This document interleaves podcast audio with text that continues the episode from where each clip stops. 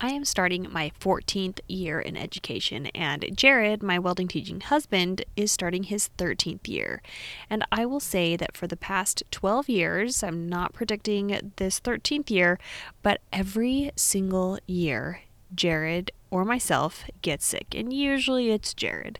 But we always get sick at the beginning of the school year because we haven't really established healthy habits that transfer into the school year. So, right now we are continuing into the COVID 19 pandemic. And so, unfortunately, I'm not going to give you any tips on how to stay safe from that. You'll need to figure out what's going on with your local community, but I'm going to talk about ways that you can sustain a healthy lifestyle for your school year, no matter what point in the school year you are at. Maintaining or increasing enrollment, staying on top of ever changing content, incorporating best teaching practices. These are just some of the challenges that we face as CTE teachers. Welcome to the On Your Prep podcast. My mission is to empower every career and technical educator to love going to work each day because they are teaching what they are passionate about, in addition to applying great teaching principles. At the end of this episode, you will have some strategies and tips that you can implement immediately, even if it's at the beginning of the year, the middle of the year, or towards the end of the year, to help continue to stay healthy during the school year. And those three steps are remembering your why, taking care of your body, and taking care of your brain.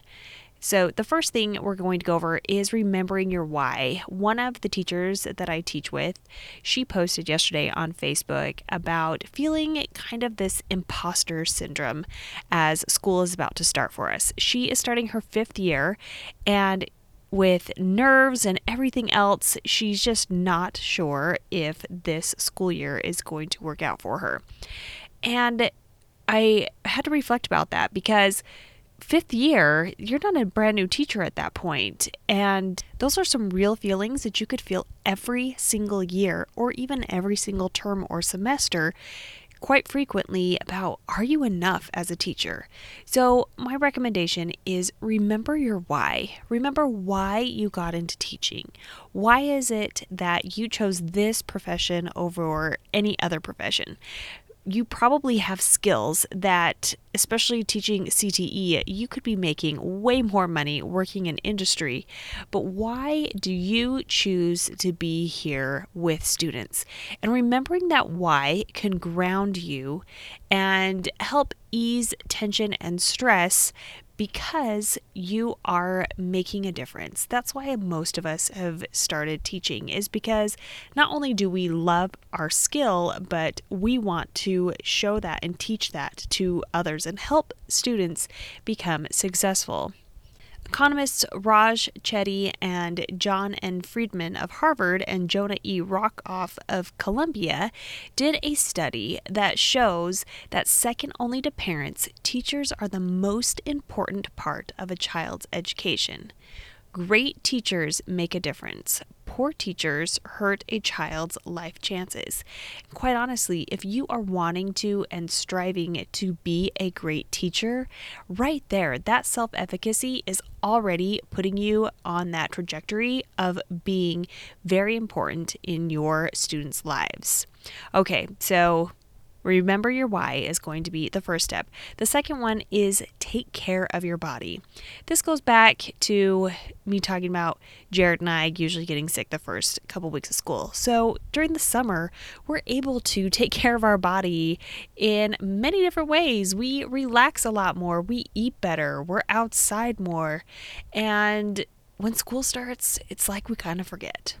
So, one of the things that teachers tend to have a really bad issue with is vocal disorders. So, more than half of all teachers will develop a vocal disorder sometime during their lifetime, and 20% will report missing work due to a voice issue. So, if you have ever lost your voice or you get a raspy voice during the first part of school or anytime during the school year, it's probably because you are talking too much. Now, I've said this before. Don't worry about using your teacher voice. You have nothing to prove.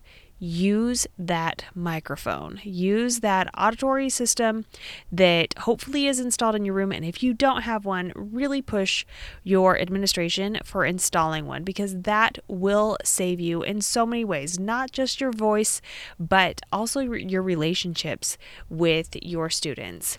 So, along that line of keeping your voice nourished is by drinking lots of water. And I know water, that's just another tricky thing with teaching because we very rarely have the opportunity to use the restroom. And so do your best. See if you can get a buddy teacher, someone that you can pop your head in and they can watch your class while you use the restroom because you really do want to make sure that you are getting enough fluids so that your vocal cords will stay hydrated. And either skip or limit your coffee, tea, soda, and alcohol because those dehydrate your vocal cords. Take frequent vocal breaks during the day. So, think about what you are having your students do in every class period. And can you insert some 15 minute vocal breaks where you are not having to talk the entire time? allowing the students to work on some activity or to do some independent practice or to have students work in groups or have student led discussions are great ways for you to sit back and let your vocal cords rest while your students are still learning. And this can be implemented even in the first few days of school. You do not need to go over every single word in your disclosure document in every single one of your classes. Think of ways that you can talk for a little bit and then have them do some sort of activity where your voice can rest because it is like a marathon when you are talking so much, so frequently, and in the summer you haven't been doing that. You can also use a bell or some other sound or a song for transition so that you don't have to raise your voice or feel like you have to yell to get your students' attention. I'll include a link in the show notes of a previous episode where I went over how you could actually schedule out your songs for your transitions and a fun way that you can get your students really engaged. So, the final thing with your voice is to use a humidifier. So, you can start sleeping with a humidifier even if it's hot outside. It will help your voice so that you can recharge for that next school day. So, the final thing about staying healthy, your body, when you are at school is to take and plan healthy snacks. I am a snacker. I snack all the time and I snack through the summer and the school year no matter what. But I find that when I'm at home, I tend to choose healthier snacks because they're just more available and I usually have some sort of candy or reward for my students in my reach at the school. So try to curb your cravings by having other snacks that will fill you up that you can grab instead of the mini sized candy bars. So, as a review of step number two about taking care of your body, is make sure that you take care of your voice and your vocal cords by using your mic, getting enough water and rest for your voice, as well as using a humidifier. Okay, so we're going to go on to the last tip, which is taking care of your mind. And I know your mind is part of your body, but we're just going to pretend like it's some separate thing here. Because what we're going to talk about is actually more of like your mindfulness and reducing your stress. I know a lot of us as CTE teachers, we have a lot of preps, and that just right there adds immediate stress. So we need to constantly work at ways to reduce our stress so that we can better connect with students and better be that person in their lives that we mentioned with remembering your why as being so influential. So, here are some ways to reduce your stress throughout the day. So, practice breathing and meditation. You can do this before school in the parking lot, you can do it before you open your door to let students in. You can actually even practice breathing between class periods as you are letting students out of your class and waiting for students to come in while you're waiting by your door. Set some timers so that you can actually do these practices and set those during your prep or during lunch. Give yourself specific amounts of time during the school day where you are not working. Another thing to do is to brain dump whenever you can. The more that you can write down the lists that are always going through your brain, the less that they will be stored there and the less stress that they will cause. So you can do this anytime before school, before classes, during lunch, after school, right when you get home. You just want to get all of those lists that have been stacking up, you just want them out. You want them written down, and you can choose to come back to them or not, but at least they have somewhere that they are living and not swarming around in your brain. My final tip for taking care of your mind is relax in the evenings and actually plan this. So, for your first few weeks of school or whenever you need it, get takeout.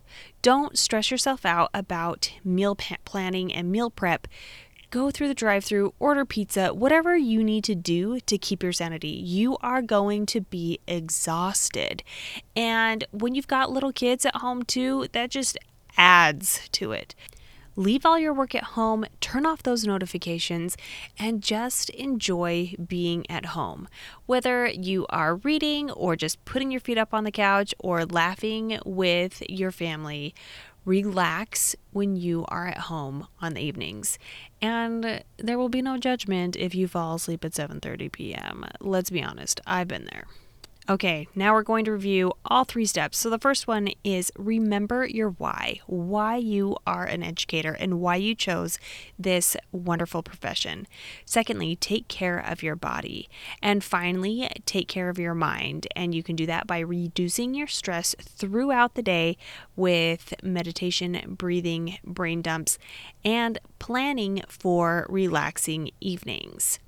Now, if some of this seems kind of far fetched and there's no way you'd be able to do that because you've got so much to do, you really need to set up some routines and systems that will help you automate key things in your teaching life. And I've done that before. I've been there. I had nine preps at one point and it was a lot and I couldn't I didn't know what I was supposed to be doing from day to day.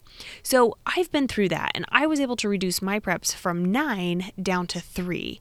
And the world of difference that that made, I felt like I could actually be helping my students rather than worrying about content from day to day. So with that, I have created a mini course and I'm in the process of doing it right now, but it's going to be centering on how to really develop those routines and systems for those of you who are teaching multiple preps preps or could possibly be asked to teach multiple preps and how to really juggle that so that you can maintain that why, also maintain your health, and still feel like you are a productive teacher. So if you want to join the waitlist, it's at khristenmassic.com forward slash waitlist, and I will be sure to let you know when things will be launching, and what my ideas are for that mini course. Also, if you've enjoyed this podcast, I really would like to get it in front of more teachers, more CTE teachers. And the way that we do that is by having a review and a rating on whatever platform you are listening to this on. The other place that is great for me to get feedback is on my Instagram. That is the place that I hang out the most. If we are not connected there yet, please find me over there. It's at Khristen Massic, K H R I S T E N M A S S I C. Until next week.